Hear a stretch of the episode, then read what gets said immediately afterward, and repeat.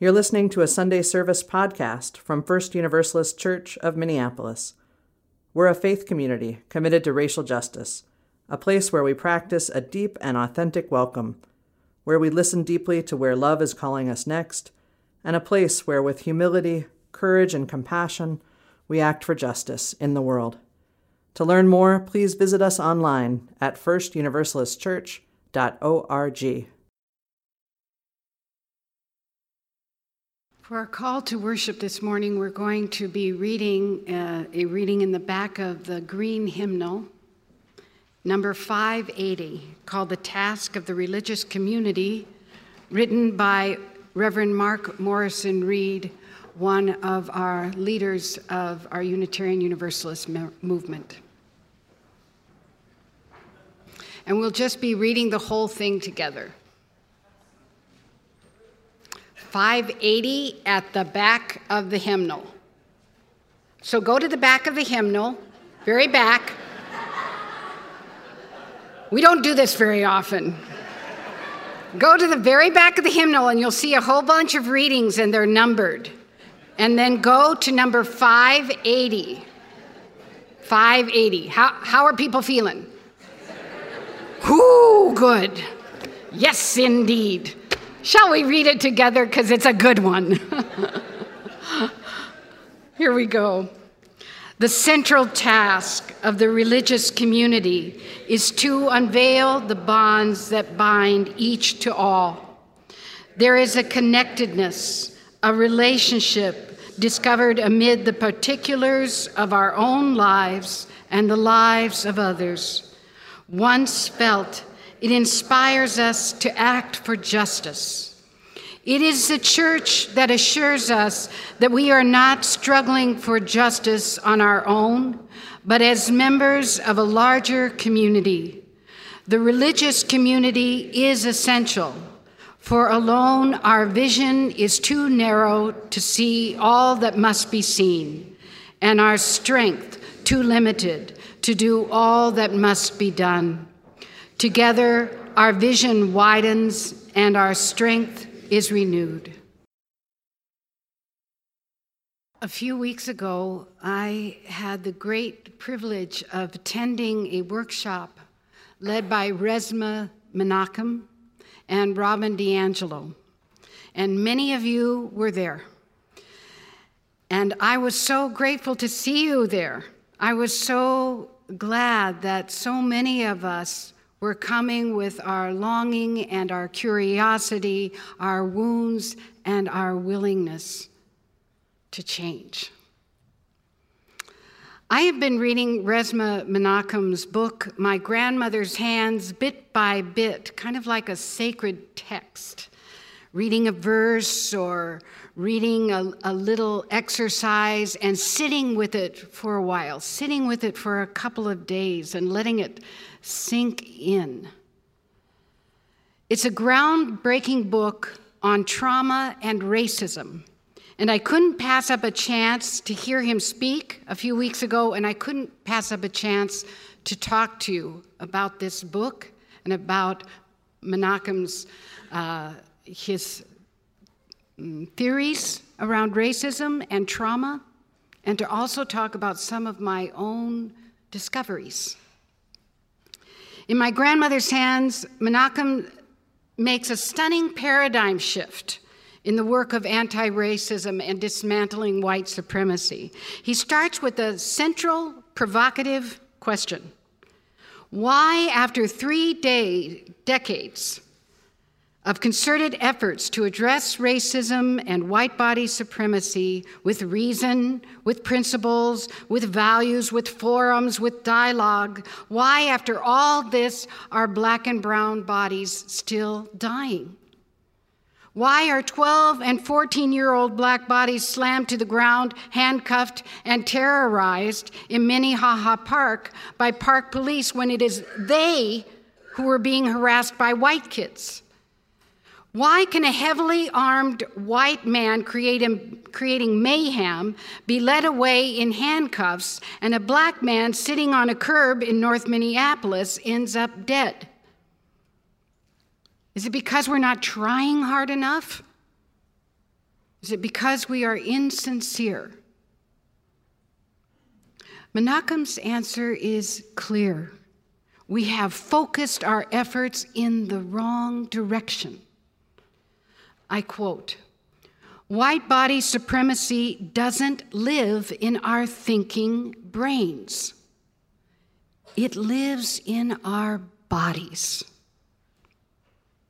It lives in our inexplicable reactions to seemingly small things or, or a holding or a constriction in our hearts. The body is where we live, Menakem says. It's where we fear, hope, and react. And what the body cares most about is safety and survival. When something happens to the body that is too much, too fast, or too soon, it overwhelms the system and can create trauma. So, trauma is not the event or the situation per se, but a physical response by our body to protect itself from harm. As Menakem writes, trauma is a wordless story our body tells itself about what is safe and what is a threat. When that wordless story gets told over and over again or is triggered again and again by circumstances, trauma gets embedded in our bodies and our, and our beings. Trauma can look like an freaking out on, of something, around something that is pretty small.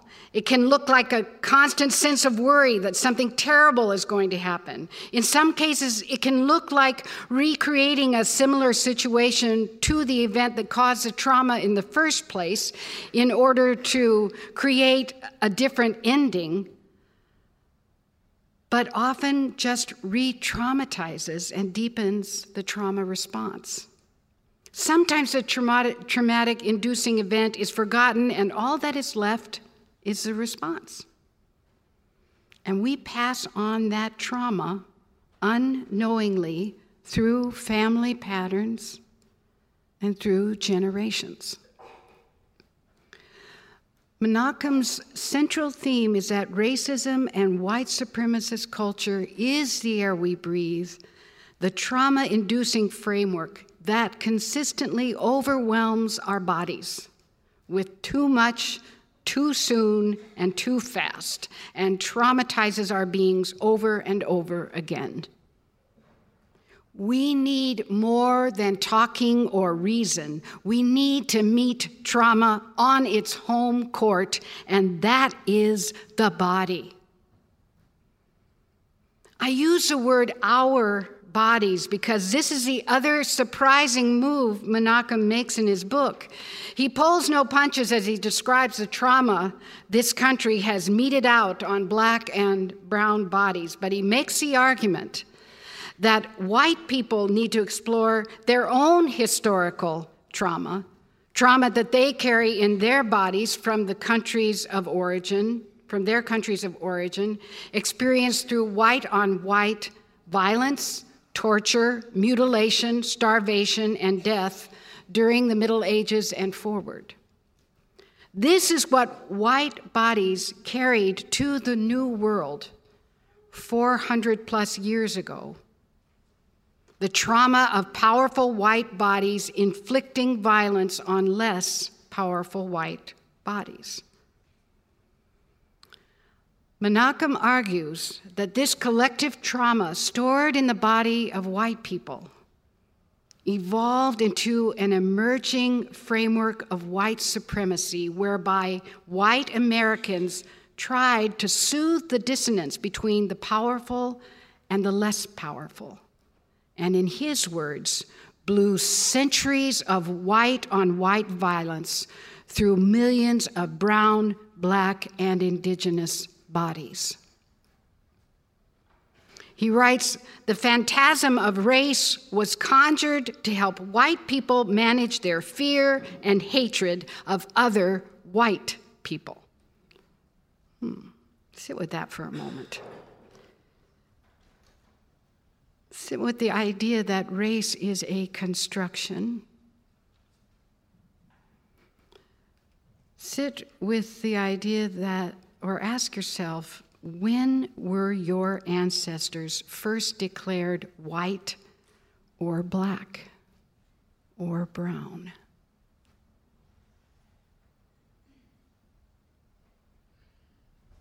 When did that happen?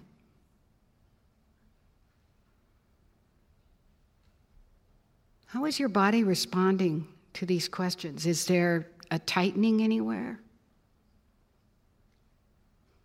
Where do you sense the recognition? Do these questions seem insightful or kind of stupid? Do you want to laugh? You want to cuss? You want to cry, run away?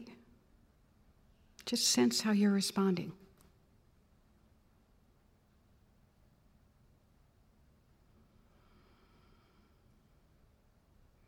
These are the types of things Menakem asks us to do to sit with our beings, with our bodies, as we take on the work of racial justice. He asks over and over again for us to tune in and sense our bodies, our responses. I sat with this concept of conjuring of race as a means to help white people manage their fear and hatred of other white people for a long time this winter. I wondered, where did I come from? What are the wordless stories, the trauma that is carried in my white body? Not just family trauma, but historical and generational trauma. What was I before I was white? What are my trauma responses, lived or historical, that keep me quiet when I need to speak up? That make me rock around instead of going directly forward? What are the ways that I can work with my own trauma to be a more grounded and helpful present, direct and loving in the work for racial justice? Although it's hard to trace some of my history, there is a river of ancestry that I know pretty well. And this summer, I had been planning to visit Finland to reconnect with many of my artist friends, musician friends there that I've worked with over the course of decades. And I found myself adding another stop to the trip to make a pilgrimage, pilgrimage to Denmark, the homeland of some of my people, and to deepen my racial justice work. I'm aware of the great privilege afforded me as a white woman and a person with a decent income, which allows me to travel and I'm not sure how to reconcile this privilege other than to be very thoughtful about why and how I travel. I didn't go to Denmark to learn about Danish cuisine. I didn't go to connect with distant relatives. I went there to ask why did my people leave one place and head for another with four small children in tow? What cultural shifts were taking place at that time that would bring about such a journey? What wordless stories did they carry in their bodies and pass down to my grandfather and my mother and to me? And how does my ancestral history of trauma connect with the white supremacist framework? Some of what I found was informative, some of it was a matter of connecting some historical dots and using my imagination, and some of it was tra- tracing a direct connection from my people from the old country to the atrocities committed against indigenous people in this country. Some of my journey was discovering a surprising symbol that I will hold on to for a very long time. My pilgrimage took me, my sister, and spouse to the village of Ostrop Falster, a very, very small village on one of the southern islands of Denmark. Ostrop is made up of a few thatched roofed longhouses and fields upon fields of wheat, sugar, uh, I mean, sugar beets and barley stretching as far as the eye can see, and a huge pink church. Yes, I said pink. A huge pink church sitting out in the middle of nowhere, and it is proudly pink. The church was built in the 1100s, and it's where my great great grandparents were married and baptized their first five children of 10 children, and where they buried their fifth child before heading to Nebraska. We were walking around the graveyard trying to find names like Johansson or Jakobson or Nils, and we were stunned, absolutely stunned by the beauty and the care of the burial grounds. Nearly every headstone, no matter its age, had a little patch of garden space before it, and it was planted with impatiens or buttercups. And there were large water troughs, uh, every scattered about with watering cans, in order for people to care for the grave sites. Hedgerows separated rows and rows of the departed, and small trees had been manicured to provide shade and comfort for the dead and the living. My people know and care for their ancestors. There is connection between those who have come before, and that connection is tended. That was clear. A large man uh, stood beside a tractor in a little gravel parking lot as we pulled up. And as we were walking around, the man suddenly went to the doorway and motioned us to come in. His big red belly was sticking out from his shirt that was unbuttoned. And he just smiled and proudly motioned us to come in. And we were just stunned again by what we saw. The walls of that sanctuary were covered entirely with frescoes. It was a stark white background with primitive and intricate illustrations of the creation story, of the parables, the passion story of Christ's torture and death, rendered in rust color and yellows and soft greens. Threads of Christ's blood entered the mouths of praying men and the soup of women. There were horses with wings and devilish little creatures looking all around.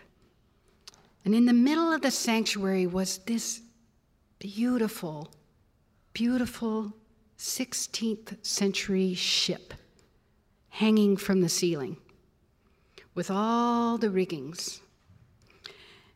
And it was hung above red lacquered pews. The church had been refurbished in the early 2000s, and the groundskeeper, uh, groundskeeper told us in his piece together, Danish and English, which I so appreciated, that he had helped in the repairs by repainting these pews, and he was standing so proudly that this was his handiwork, and that the artisans who had worked with him had built a second floor in order for them to restore all these frescoes to their original vibrancy. These pictures and illustrations were part of the Catholic tradition in the medieval times to communicate Bible stories to the non reading faithful. And I look at these frescoes today and think they are beautiful and whimsical, but I wondered what it would have been like to look at these pictures every Sunday. Every Sunday, hour on end with torture and human depravity staring back at me, while ghouls and strange animal creatures lurked behind each column. One of the greatest blessings and curses of the Reformation and Martin Luther's protest movement against the Catholic Church was the reframing of the gospel. The good news of Lutheranism was that the only source of our church traditions was to be found in the Bible and solely the Bible. This meant that many of the corrupt practices of the Catholic Church were called into question. It also meant that the illustrations and artistry that we so love was considered idolatrous. So, with the spread of Lutheranism in the 1600s throughout Europe, including Denmark, all the frescoes and paintings of the Danish churches were plastered over with whitewash, and the feel and look of worship was completely altered. Now, just think about that. What if the US government came in here and said, Buddhism is now the state religion, and we are going to pull out all these pews in order to make room for zafu pillows. Think what that might feel like. People experienced a literal wiping out of one tradition in lieu of another, whitewashed away. I wonder what that felt like as I stood there. I wondered how people experienced this act in their holiest of places. Did it feel like relief? Or did it feel like a violation where their, where their traumatic response was housed in the body of that place and in their own beings? Most certainly, it was not a choice. All forms of torture and mutilations were used by powerful white people to keep less powerful white people in line during that time. Whipping posts and torture squares were in most every market square we walked through. The Protestants burned, whipped, and mutilated people just as handily as any Catholic. So, as I talked with the groundspeople and various folks, I put together that 10% of the Danish population left the country in the late 1800s. My people were some of them. At that time, many people were dying of starvation. Almost a quarter of Denmark's landmass had been lost to Germany, and the population of Denmark had grown rapidly. So only one child could inherit land, usually the er, eldest son. So that meant a lot of people were, were without any means to feed themselves. My people were not very different from the immigrants and refugees of today. They were leaving to survive. My great grandparents headed for Nebraska, where my great grandmother's aunt had settled and agreed to sponsor them. The Danes, it is often written, assimilated most quickly into the American way of life out of all the Nordic ethnicities. When I read this in the history books or in the museums, I read, My people became white as quickly as they could. I couldn't help but think of those whitewashed sanctuary walls. A trauma response of safety and survival to drop whatever you are and become something else. My great grandparents took advantage of the Homestead Act of 1862, instituted by our much beloved President Lincoln. This act was designed to make land available for free to those who lived on and cultivated a tract for a period of time. At the same time, the U.S. government, under Lincoln, nullified treaties with Native peoples, right and left, and our great unifier of a president created and supported policies that systematically and intentionally killed Native leaders and led to the ethnic cleansing of Native people in the Midwest and Western states to encourage white settlements. My family's trauma fit beautifully within the well established white supremacist framework whereby the very violence and oppression that was visited on them by more powerful white people, my family visited on brown people, the Dakota and the Omaha. There is a story I heard in my childhood from an old family, family friend who lived in Nebraska at the same time my great grandparents settled there. She told me that it was not an infrequent experience to have the door of her family's sod house thrown open and emaciated, starving people indigenous to that area beg or demand food. I have to believe that this happened to my ancestors as well. And it breaks my heart to think about it. I doubt very seriously that they would invite those people into their homes, given the awful stories about natives that were circulating at that time. These are some of the stories I'm holding right now. This is the history that is my present. The trauma of whitewashing traditions away, of starvation, of leaving home, of encountering the other, of meting out violence in the same way it was meted out to you. Menakem says it straight on for America to outgrow the bondage of white body supremacy, white Americans need to imagine themselves in black bodies and experience what those bodies had to endure. They also need to do the same with the bodies of their own white ancestors. And they need to ask themselves this question If we don't address our ancient historical trauma, what will we pass down to our children? And to their children and their grandchildren. There is one final image that I'm holding on to right now, an image that inspires and gives me hope, even when despair for myself and this world wakes me up at night. It has to do with that ship, that ship that hangs from the ceiling of every Danish church. The ship is meant to symbolize this unarguable fact. We are all in the boat together. The Danes hang a ship not above the chancel or the pulpit, but over the body of the congregation to remind us all that we are sitting side by side in the boat together.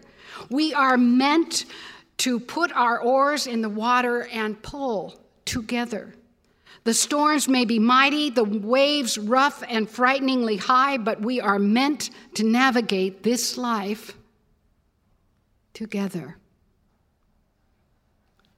The ship has one other message to relate, and it is this You are not steering the ship,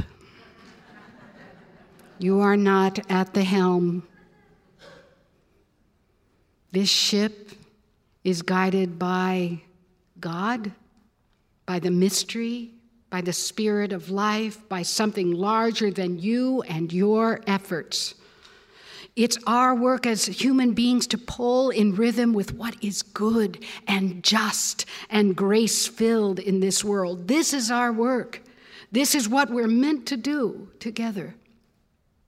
I want to be on that boat for racial equity and justice. I want to pull with all my weight and do my work to love myself, have compassion for myself and others, into healing the world, wordless stories of trauma embedded in my body, and to sit and accompany others as they navigate their own wordless stories. Will you join me? I hope you will say yes. We may plant seeds in the ground, but we plant dreams in the sky, hoping that someday the roots of one will meet the upstretched limbs of the other. It's not happened yet.